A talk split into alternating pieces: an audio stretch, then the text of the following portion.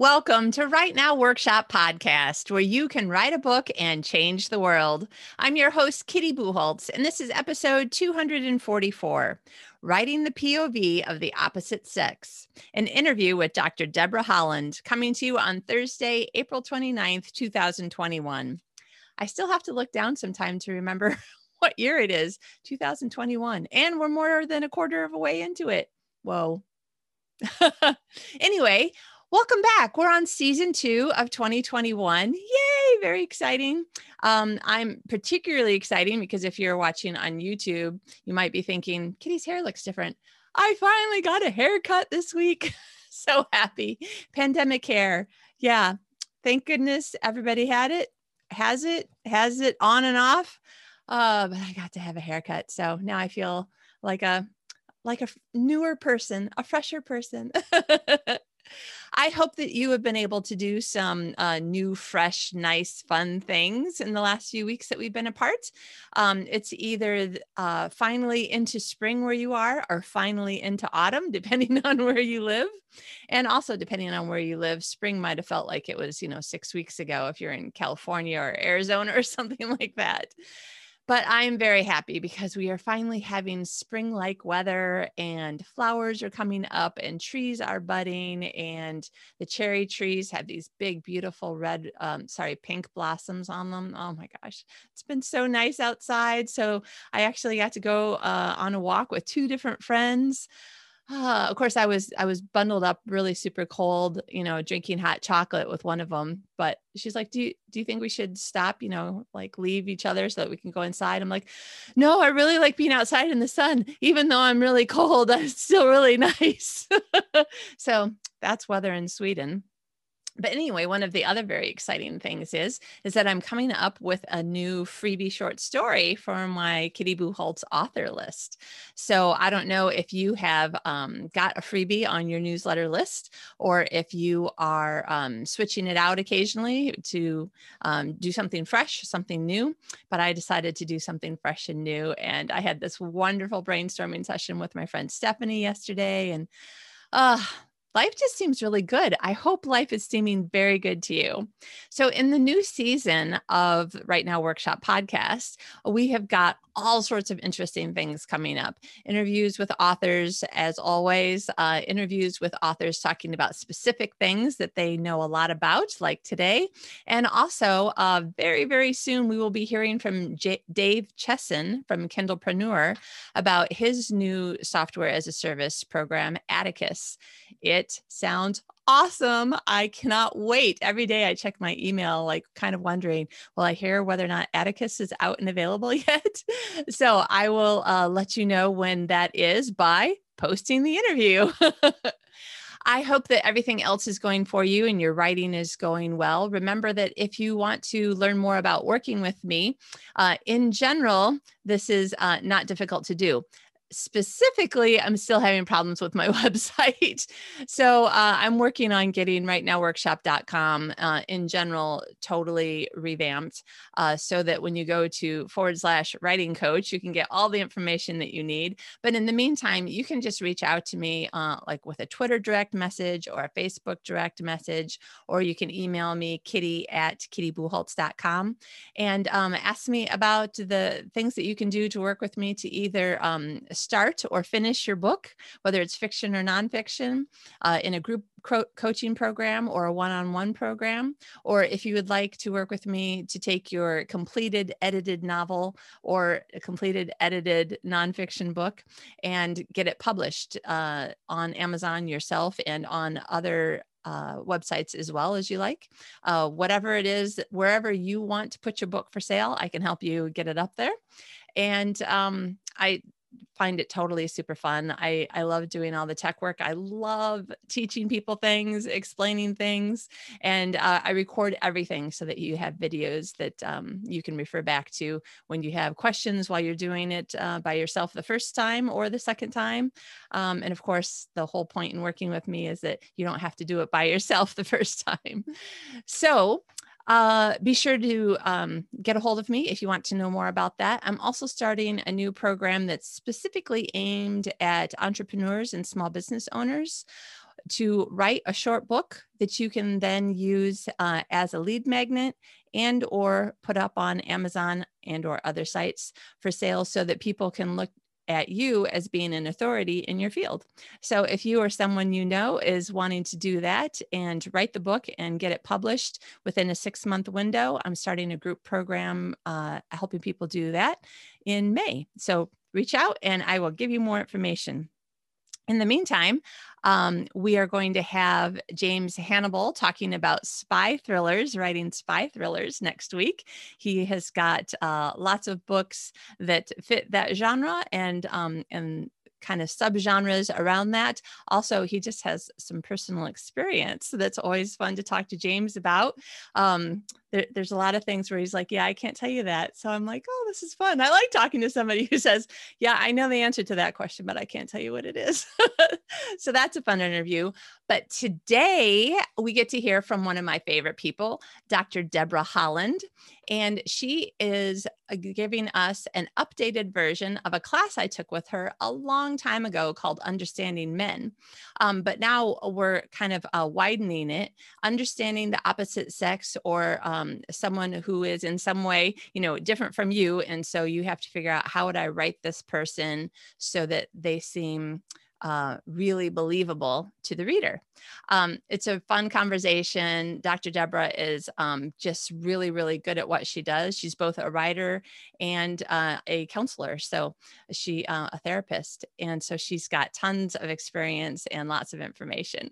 So, without further ado, we will listen to Dr. Deborah's interview. Today's guest is Deborah Holland. Deborah is the New York Times and USA Today best-selling author of the award-winning Montana Sky series, Sweet Historical Western Romance, and the God's Dream trilogy, a fantasy romance. Deborah is the three-time Romance Writers of America Golden Heart finalist and one-time winner. In 2013, Amazon selected Starry Montana Sky as one of the top 50 greatest love stories. When she's not writing, Dr. Deborah works as a psychotherapist and corporate crisis and grief counselor. She's the author of The Essential Guide to Grief and Grieving, a book about helping people cope with all kinds of loss, and Cultivating an Attitude About Gratitude, a 10 minute ebook. She's also a contributing author to The Naked Truth About Self Publishing. Welcome, Deborah. Well, it's good to be here and good to see you. It's nice. Yeah. We are almost as far away as we've been from each other since uh, we probably talked at one point when i was in australia and you were in Cal- california. Mm-hmm. yes uh, beautiful sea view. Yeah. The water. Oh it's good to see you again. And you were on the show gosh two years ago i think. Yep. Something like that. I don't know. Time goes time's been really weird the last few years. So who knows? yeah, yeah, definitely. Especially this last year. It's hard for me to um to keep in mind how long it's been. I just had my one year friend anniversary with some people that I met at uh, a the last writers conference that I went to, which was um like three days before the world went on lockdown. So uh-huh. we were like, wow, how, how can it have been so long and so short? So, anyway, great uh-huh. to have you on the show. And I actually had this idea to talk to you about something that is way old a long time ago when when yahoo groups was the way to deliver an online course yeah. you you had a great uh, class called understanding men do you remember I, Yes, I remember. Of course, I remember. Back when you had to type replies to every single email when all your oh, students yeah. replied in.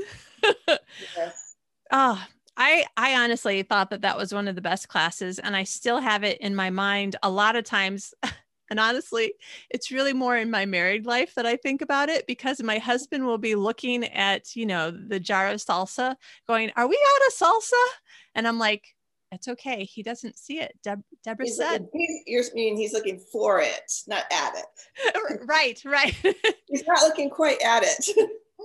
it seems like he's looking right at it, but but you had the most interesting things to say about, and of course the class was really about um, because you and I were members of uh, Romance Writers of America when it was predominantly women. I suppose it still is, but there's a lot more men there now. And uh-huh. so it, the class was kind of about how female romance writers can write better um, male point of view chapters. Yes. Yeah. Well, it's called Understanding Men.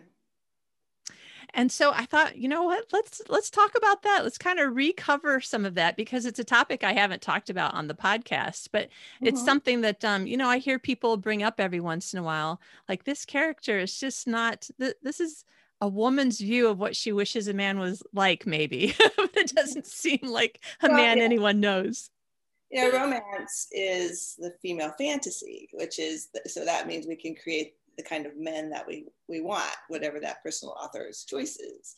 And um, you know, a lot of times we have very like very alpha, we call them alpha, very strong, dominant men, and it's not really a man you'd want in real life yeah. because he'd be sort of controlling. You know, it's like it comes across in the books as oh he's very very protective because he's so in love, but in real life it would be very very uncomfortable to live with, and she wouldn't want you wouldn't want that. So, but the idea in romance is that the heroine's love can soften or change a man, and in real life that doesn't really happen. It can happen occasionally, but it's not a good idea to enter into a relationship and thinking you can change somebody because yeah. you will probably be very unhappy about that. Yeah i um can't believe it. My 31st wedding anniversary is coming up in two months. It's crazy. Um and i have to say john and i have I'm decking because I just noticed I'm unplugged. Oh, okay. um, I'll run out of juice and halfway through I'll disappear. Yeah, no, no, don't go. Okay. but it's interesting because um, in some ways we've changed a lot and in, and in a lot of ways it's because of each other but if we had thought, well, I like all these things about you except for this one thing, but I'm sure I can change that. Like I'm sure that would have been a total recipe for disaster. So so it's mm-hmm. interesting how you end up having lots of changes, but the idea that you you can't just assume that you can make this thing that you don't like go away, right? Right. And that you don't you don't know the challenges life's going to bring to you and, and how that will change you for for better or for worse. Like for example, when John had his accident and was really out of out of you know being able yeah. to work and you were the caretaker and you know that must have considerably yeah. changed the two of you. Yeah absolutely. And um also just the whole idea that you know i just go away on my little writers retreat and then i get a phone call and i'm thinking as i'm driving for a couple of hours back wow, like he could be dead and he's not dead. And I just have to focus how on how incredibly grateful I am that he's not dead. And wow, yesterday this wasn't even on my radar. Like I would I would be thinking about retirement, you know, and death when we're 80. I suppose we should come up with a will and some idea of what we want to do to be buried and stuff. But there's plenty of time for that. Oh, mm-hmm. or not. mm-hmm. Mm-hmm. Oh which is really a good reason why as soon as you get married you should have a will. Yes. Affairs in order and if you have kids you definitely need to have a guardian chosen. Right and right.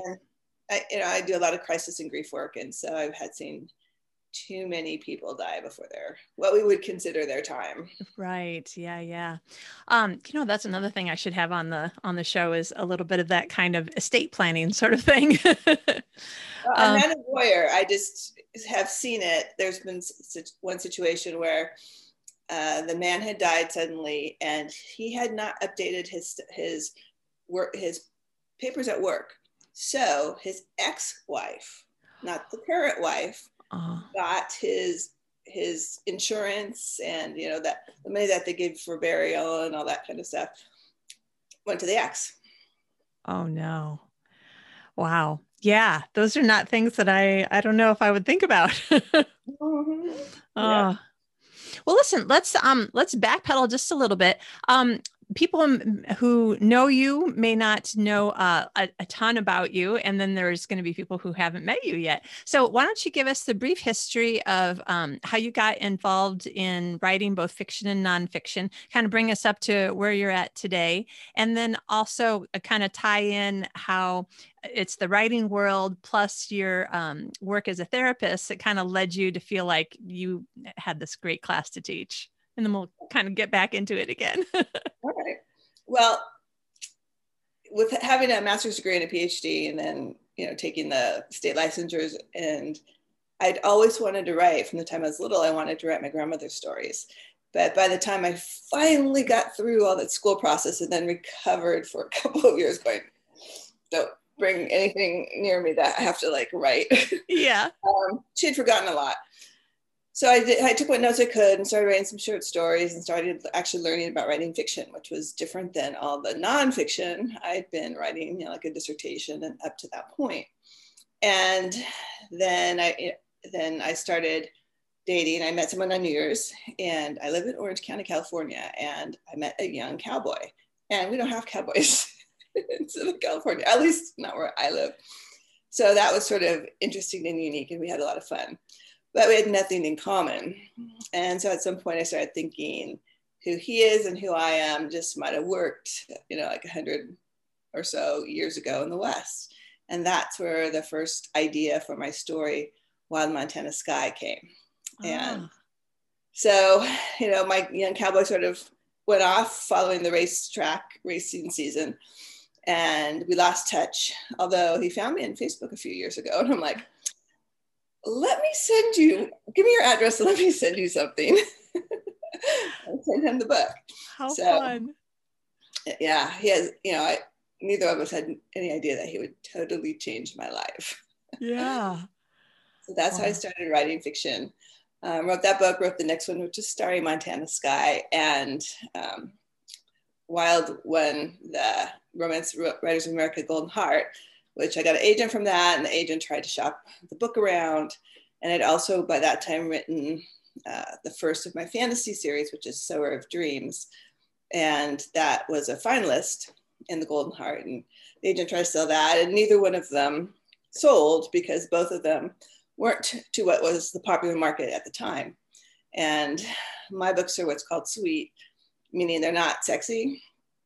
And the market for romance turned sexy.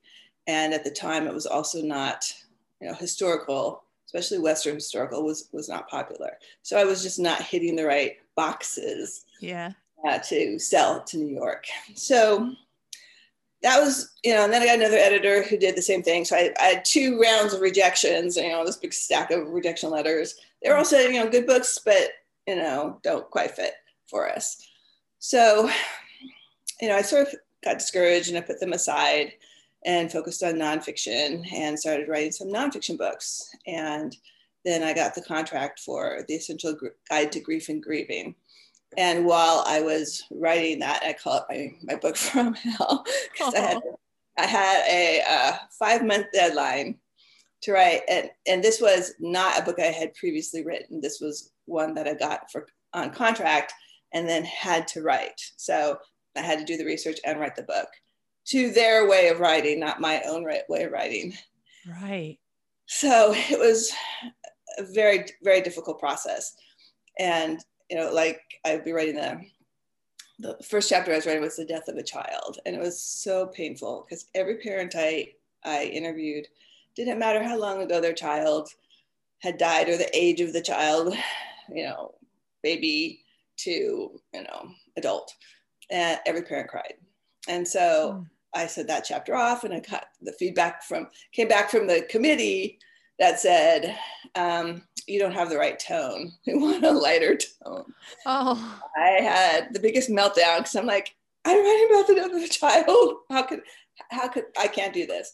And it was, and this is where, as a writer, having networking groups really makes a difference because it was um, one of the people I really didn't know that well but she was on one of my uh, networking groups as a writer and she said they want you to give them hope and i was like that reframing of it totally was like that I can do.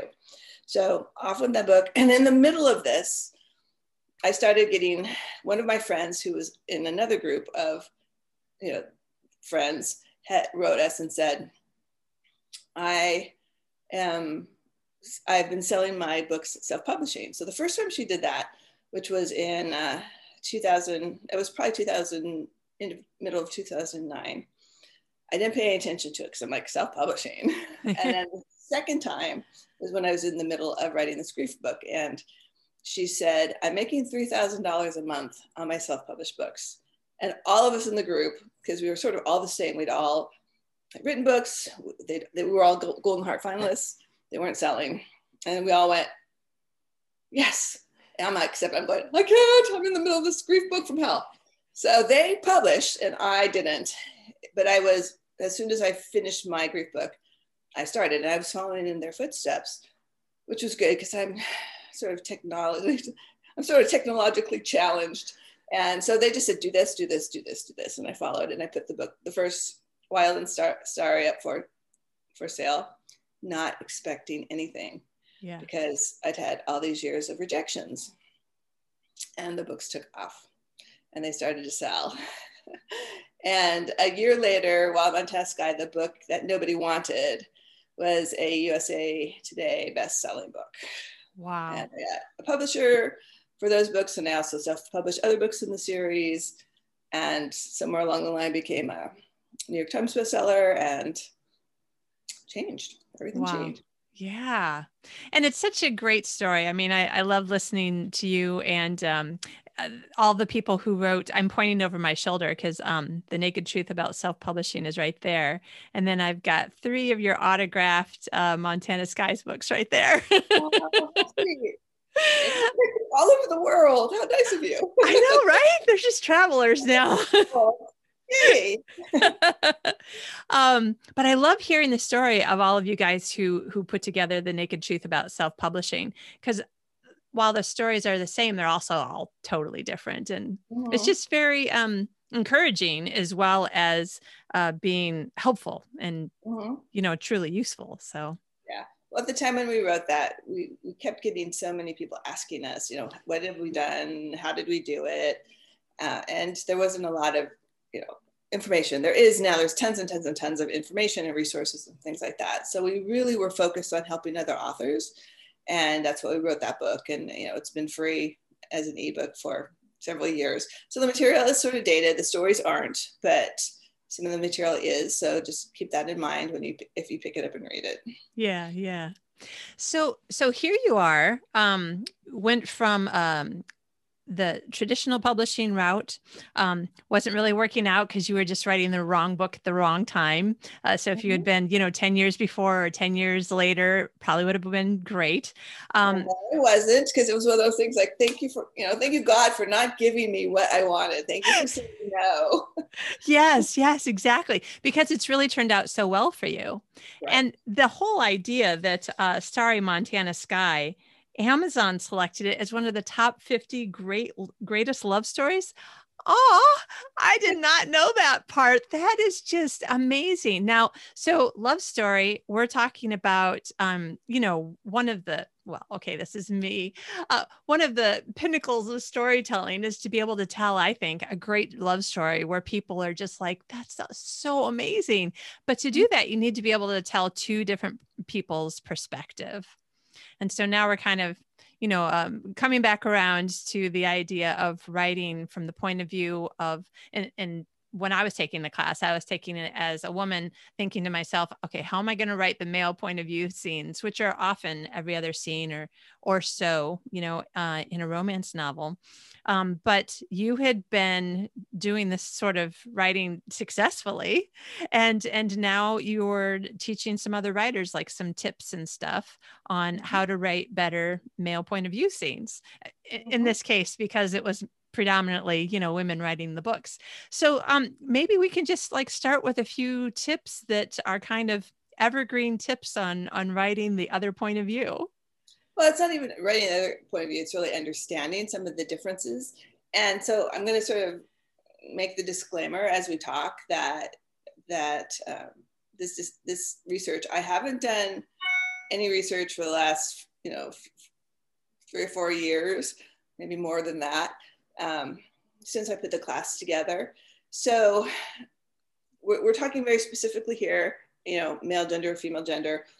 And so take what works for you and discard the rest. Um, please don't take anything personally because I'm not addressing this anywhere personally. And I'm not meaning to exclude anybody. I'm just right. saying there's probably research out there that I don't know that I could have included to make this more inclusive. Uh, I just can't do that without actually having the research at my fingertips and that knowledge so that I could give you the right information. So just sort of think of it as going back in time and just being very traditional, but not meaning to exclude anybody. Perfect. Love it.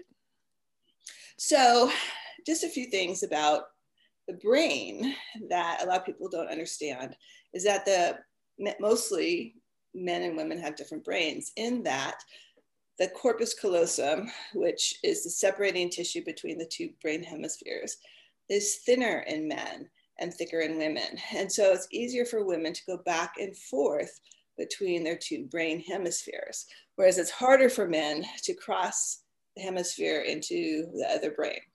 So, and then the other thing that women have is we have speech and brain, speech and emotion centers on both sides of our brain. Whereas men, male, the male speech and emotion center is, they each have one on each side.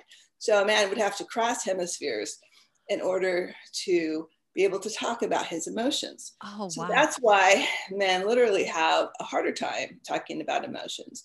And then you add all the cultural conditioning about what it means to be masculine and you know strong and not share that emotion and that makes it even more difficult so a lot of times it's not that a guy is you know trying to shut you out from emotions it's just he's he doesn't necessarily have that ability to talk and feel. Whereas women, we can feel and talk, and that's how we process. Right. And that's what's really important for us. And so if we're upset about something, we want to talk about it, and that helps us feel better. And men all the time get in trouble because they don't understand that. And one of the things I do as helping when I'm counseling couples one of the first things I start to do is help them understand that there's differences and understand and, and teach them how to communicate in ways that are going to help. So if I can get their communication changed, then whatever the issue, that's like 50% of the problem. And then whatever the actual issue is, we can talk about in a way that helps helps fix it, heal it, make it better. Eh, because we don't have the communication problems getting in the way. And so, one of the first and easiest ones is for me to say to the man, when she's upset, she's not coming to you for a fix. She's not coming for you to you for you to fix it. Whereas for guys, eh, you know, a lot of times if a guy is upset and comes to you, that means he's thought about it and he still hasn't quite figured it out for himself. So he goes to somebody else, a buddy or a mentor, you know, a family member to talk about it and looking for that fix. So guys assume that if you're coming to him and talking about something that's upsetting you, that you're wanting a fix. So he, with all good intentions, he is trying to help and he gets in trouble and he doesn't understand why.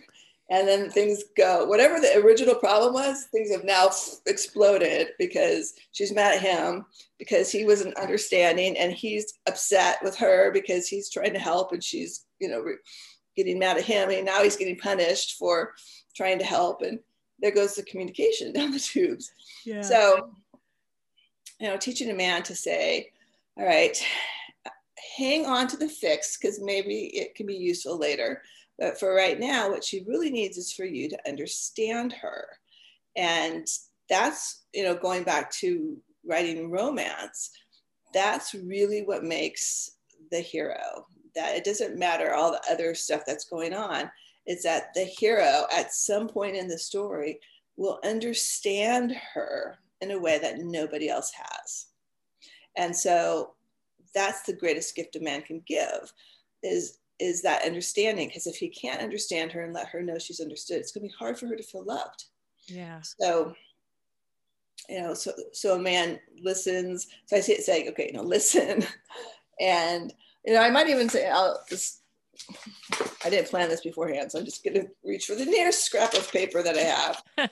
And um, i'll say i'll literally do the same things i have a piece of paper that i know so i'll just fish out for a nearest paper right next to my chair and i'll say okay so here she is she's upset and she's talking and she's going to go talk, talk, talk, talk, pause.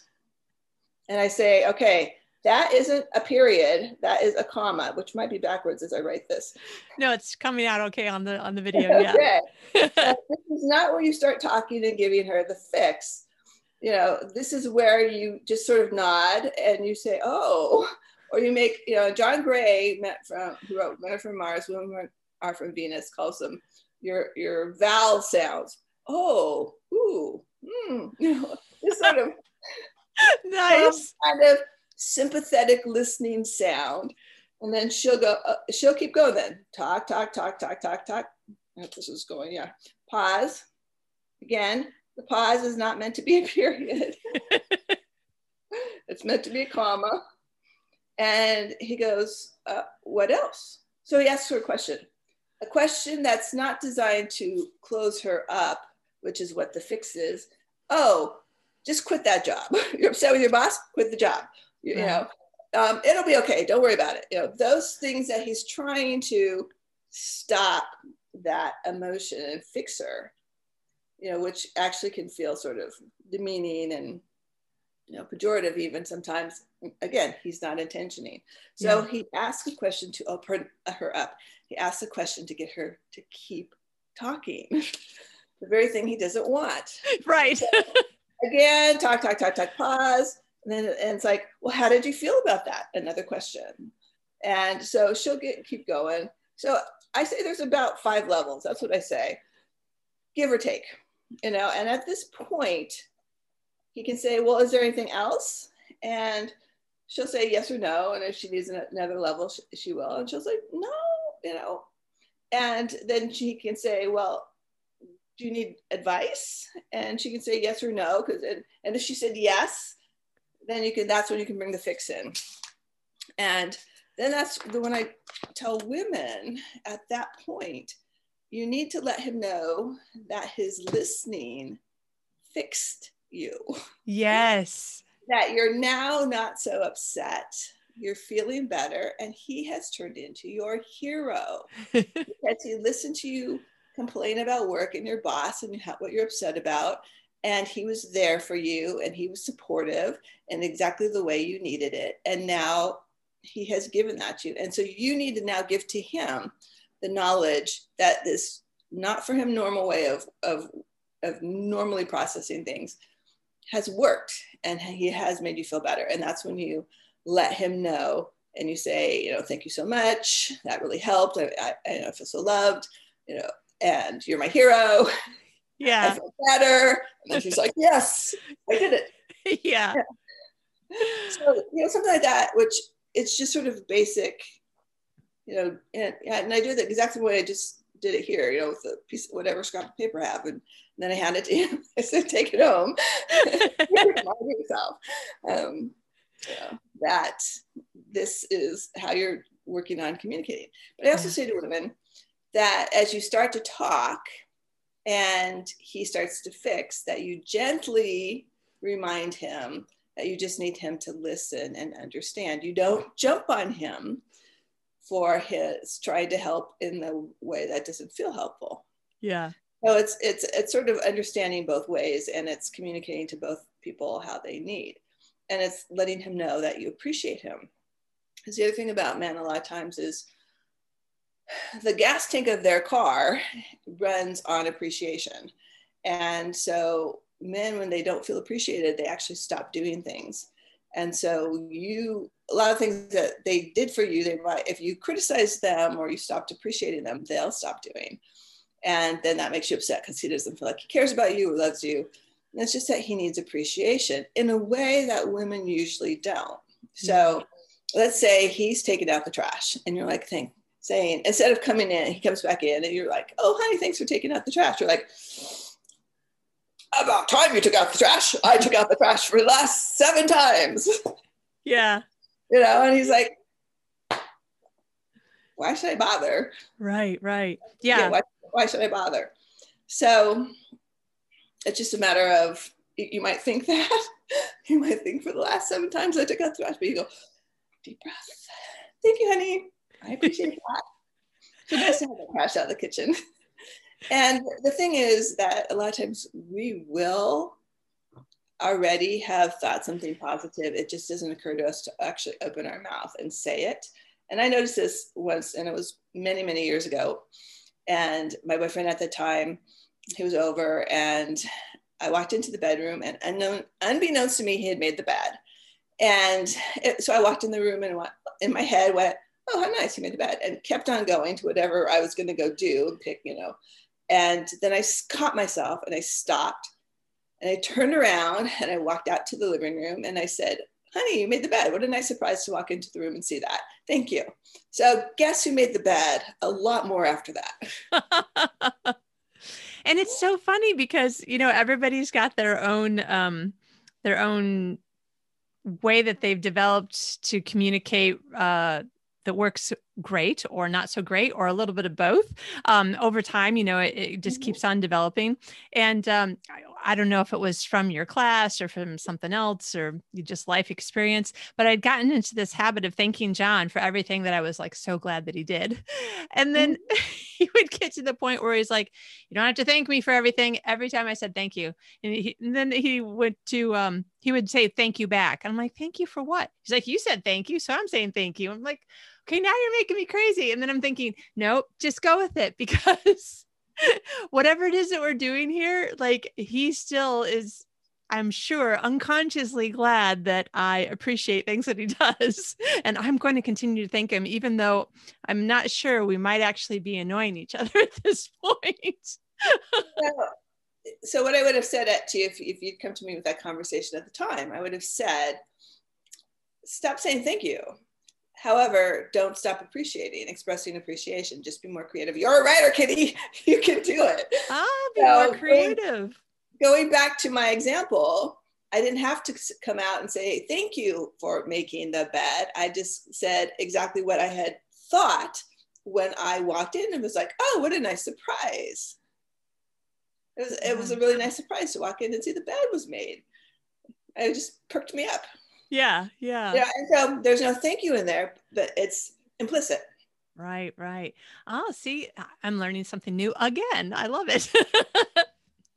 All right, so um, so thinking about our characters, I'm thinking that um, whether you want to have more of a, a alpha male or a beta male, um, wherever he's at in his journey with how well he thinks that he knows women, you could still have two people that um, don't necessarily like get in big fights. They're not enemies. Um, and they can still have conflict just in the way that they choose to communicate with each other then. Mm-hmm. Mm-hmm. Yeah. All right. Or part of what might be unique about them to make them special enough to want to fall in love with them is that you don't have some of these conflicts or the traditional conflicts that you've always gotten into with somebody else, other people, people who don't understand you, especially you know, if you have something that you're either feeling quirky, that's sort of like a quirky characteristic, or maybe it's a wound or something that you're insecure about. And so in, in novels, the thing that you're insecure about is your partner or your, the love interest is going to see who you really are. They're not going to see the scars, the external scars, or or they'll accept the in, in, internal scars and and be supportive. Yeah. So it's that kind of thing too. It's like how can I craft the story and how can I craft the, the hero and heroine's journey so that they can be clashing but also coming together in a way that's that's going to be healthy and special right right because um in the end they're falling in love because each of them feels seen by the other person in a way that they feel like the world in general doesn't see the real them if, if people knew me on the the deepest levels of myself well, seen, seen and accepted. And it's especially important right now. And I think that's one of the reasons that romance novels are very healing. A new reason, as opposed to the other list I could give you, is you know our world right now is very fractured, and people are very very quick to jump on a single incident or oh, you know something that you've said, and that becomes who you are. And so if you said, you know, we all say things wrong. You know, I, I, I did it myself just a couple weeks ago. My cousin and uh, her her family were over, and we were doing outside picnic, spread out appropriately, whatever. And I, with good intentions, wanted to say something that was delicate. And if I'd thought it through before, I would have not said it or found a different way to do it. And I just sort of blurted something out and really hurt her feelings. And you know, and it was, I'm like, oh my God, you think I really, I still don't do it perfectly. You know, as much as I am an expert on communication, I still make mistakes. And so what we want is that when we make mistakes, we want other people to try to understand that what our, and to really learn about what our intentions were. And, and there's a lot of people going around right now saying intentions don't matter. And I'm saying that's so not true. Yeah. Intentions do matter and finding out the intentions and then working with somebody to craft different ways to communicate those intentions is what's really can be really important but if you just jump on somebody and attack them you're going to back them up and and make them defensive. They're not going to hear really in a, what you have to say. They're just going to perceive themselves as being attacked which sometimes digs people in. They're going to dig in in their position as opposed to being open to hearing you and hearing your hurt and hearing how something was hurtful that you did or said and hearing how you can do it. You can help you can apologize in a way that's meaningful and also make amends in a way that's meaningful and also not do it that way in the future. Yeah, it's interesting um the the things that you can learn you know just from the own your own relationships. And i, I found this um you know as writers we're usually looking or subconsciously looking at um the different kinds of people and how they're acting and what they're saying and and uh, in my mind there's there's always a lot of work going on even when i'm you know supposedly not working and another thing about the female brain we can multitask and think about things and and you know, a lot of times we'll be with a guy and he's quiet and we might go, what's he thinking? You know, you know, is he thinking this or this or this? And we're doing all this, you know, busy, busy, busy thinking. And the truth is he's not thinking anything. And, you know, and if you try to like pin him down, he's not going to be able to say it or I'll say the wrong thing. Or you're going, how can you not be thinking this? Because I'm thinking this and it's right there in front of us. And how could you? They're not thinking. It's the brain. It's not anything he's doing purposefully. Yeah. And I have to say, sometimes I think, oh, that sounds so quiet and peaceful. yeah, but might be. I don't know. You have to ask a guy. Right. uh, so John and I don't really um, get in the kinds of uh, arguments where there's a lot of raised voices and that sort of thing. But every once in a while, it's just the, the wrong time to have an argument there's a little bit of yelling. Uh, it lasts for like less than a minute, probably, because neither one of us like that kind of conflict. Um, and whatever it was that I was pressing and pressing and pressing him about, um, he fi- he was just so frustrated that that I couldn't understand what he was trying to say, and finally just kind of yelled at, yelled out um, something to the effect of, "Well, excuse me for caring about whether or not you're hurting. I don't want to see you hurt." And then I was like, oh, I wish that in the beginning. It would be fine. Exactly. And I and I use that in my superhero book where the where the yeah, it's it's it's not verbatim, but that definitely was the inspiration for him being like, I'm yelling because I don't know how to get through to you that I care about you. I don't want to see you hurt. And I'm like, okay, those are those are kind of great hero characteristics for me. Like that hits one of my buttons. right. And you know, that's that's actually a communication tip I know we're doing male female differences, but a communication tip is to start out a difficult conversation with those kind of things to say, I love you. I want us to be able to do whatever it is smoothly, happily, whatever. I want us to be close. You know, and I want to talk about something that's that's sensitive. And it's not my intention to be attacking or anything. It's my intention to, you know, heal this, fix this, make it better, improve this, make us closer, you know, fix the problem, whatever it is but you state it up front. So the other person goes, okay, I'm not going to be attacked. You know, it's, I'm, the intentions are, here are my intentions. Yeah. So, and pardon me, it might be, you know, bear with me if I'm not always very clear or if I say it wrong, because my intentions are good. And so yeah. the other person's primed to go, all right. You know, and so if you say something and they're like, they can go, they can go, okay, okay. he wasn't trying to hurt me. He just stumbled. Whatever came from the brain to the mouth, there was a stumble in there. Yeah. oh, this is really good stuff. Now, um, award-winning romance author that you are, do you have a couple of tips as far as um, you know every book is different but in general like some good places to um, put this kind of conflict or this kind of resolution in a romance novel well i think that taking some things from your own life if you've and most of us have had those moments and putting it into your book like you just said with your superhero you know that and whether it's conflict or whether it's something that's romantic that you know remembering that and and putting that in that i think lends a lot of authenticity and heart to the story. So part of it is paying attention to what goes on in your own relationships or listening to your girlfriends or your your male friends even you know coming in and what are they doing that and, and you don't want to really make your hero or heroine unlovable. So maybe it's their friend that they're with who's saying all, all guys you know all guys are scum. And this i literally had this conversation with the boyfriend my boyfriend a couple days ago. He was saying that that he was in this group and they started discussing things. And um, i don't remember what the pejorative term was but it was like so the implicate it was all men are this. And and so he, a lot of times he's had those kind of conversations with his friend. He's a lot younger than me.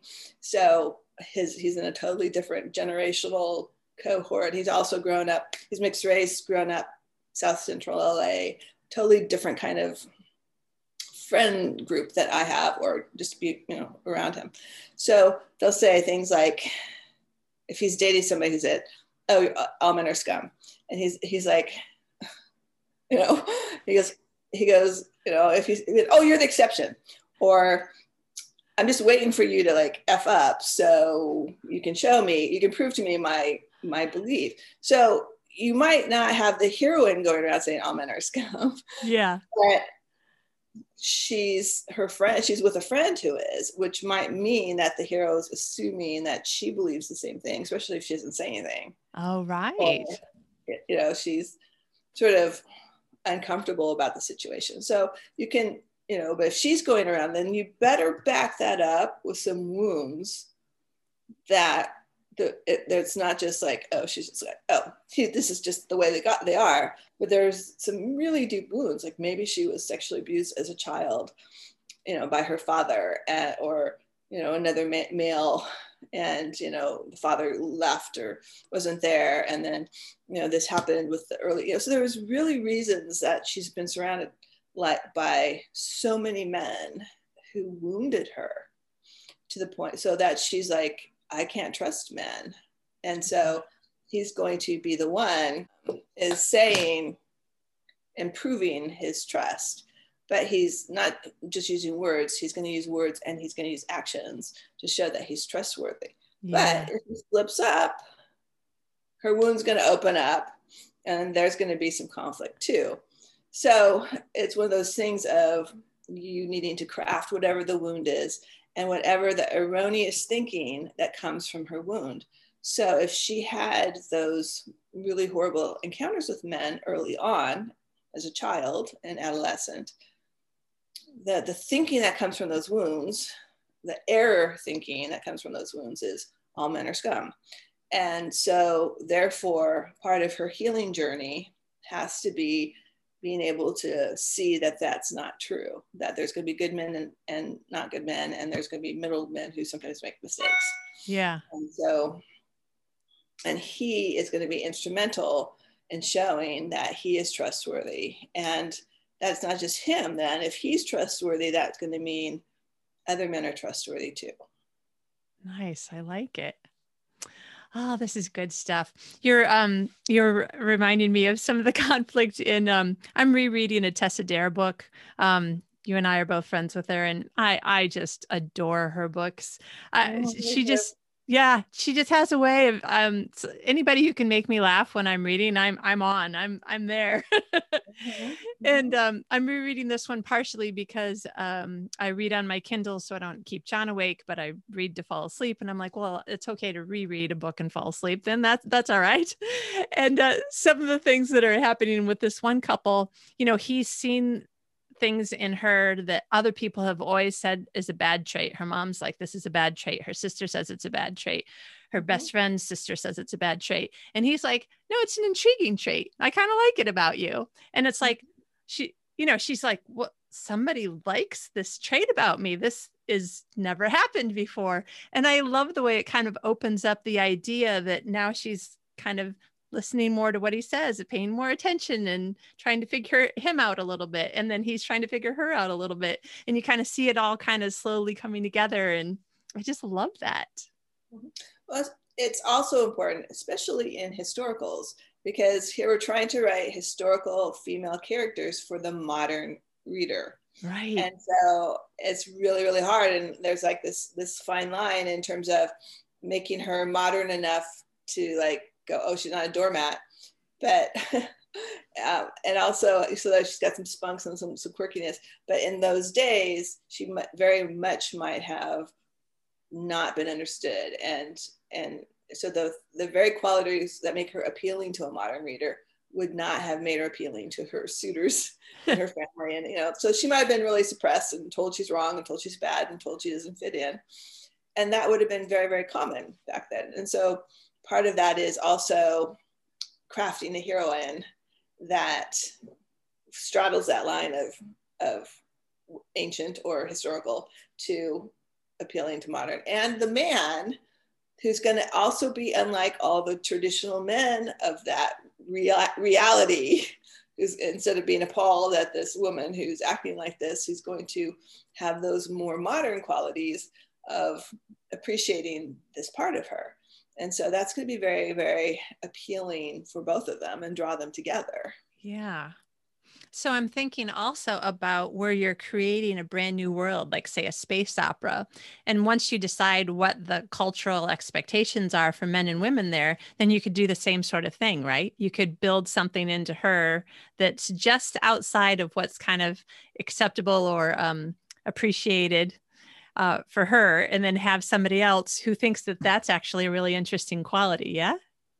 Yeah or maybe it's going to be a quality i just read or reread i should say one of catherine asaro's um, sh- shorter stories and she's a big space opera romance you know she she straddles that line very well and she's phenomenal storyteller.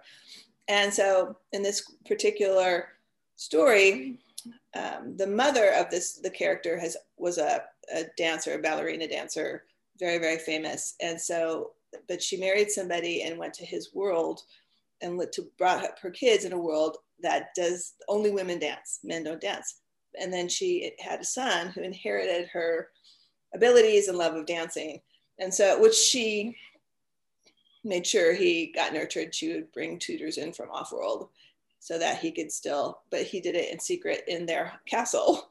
And so it was not known to the general population, but his best friend and the, his later in life love interest, he kept this secret from her all these years, you know, because men, it was just not a masculine thing. Men did not dance. And so it was like just the idea of a man dancing was just so, you know, not masculine. And, yeah. and it wasn't the main part of the story, but it was a thread that was that was in there.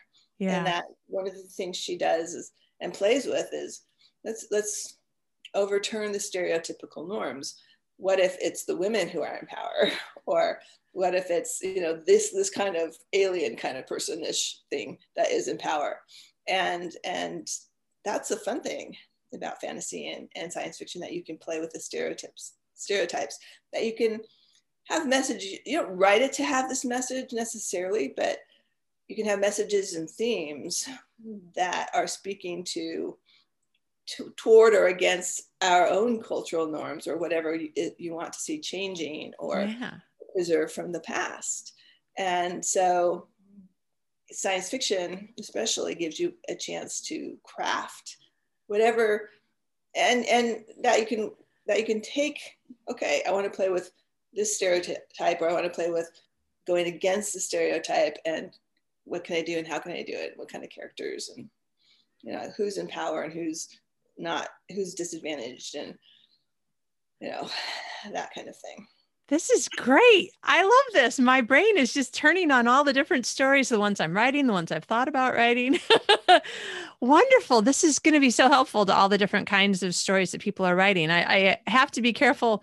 Um, you know, even though this is my podcast, I don't want to only have white women romance writers as guests, but I know so many of them. I just have to be careful that we um, talk about things that um, can be helpful no matter what you're writing, um, you know, if it's fiction. So, well, you know, if you want to my my boyfriend as a as a guest. He's he's more of a journalist, but he is writing. Actually, he's writing a romance in one of my in my Montana Sky series. As I have a publishing company and I have other authors who write my series. So he is actually writing some of that.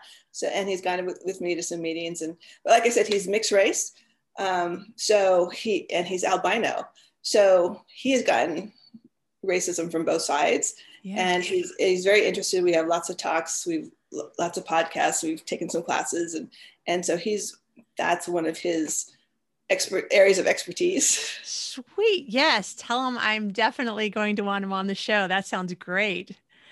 I, I think that it's always, well, for me, I love learning and I also love, um, like just finding new ways to understand people better. And then when I'm writing, I'm like, I just want to share all the things that I've learned or the mistakes that I've made and how I, you know, managed them and stuff. And because I, I like reading stories where uh, people that I feel I can understand because of this or that or the other thing, whether they're, um, you know, blue people from another planet or, or somebody down the street or whatever, like somehow they, they make me think, oh yeah, gosh, I, I have that problem too. How are you going to solve it? Oh my gosh, there's hope for me. I mean, this, this character solved the problem. I, I'm probably going to be able to solve my problems. I don't know. Fiction makes me feel that way.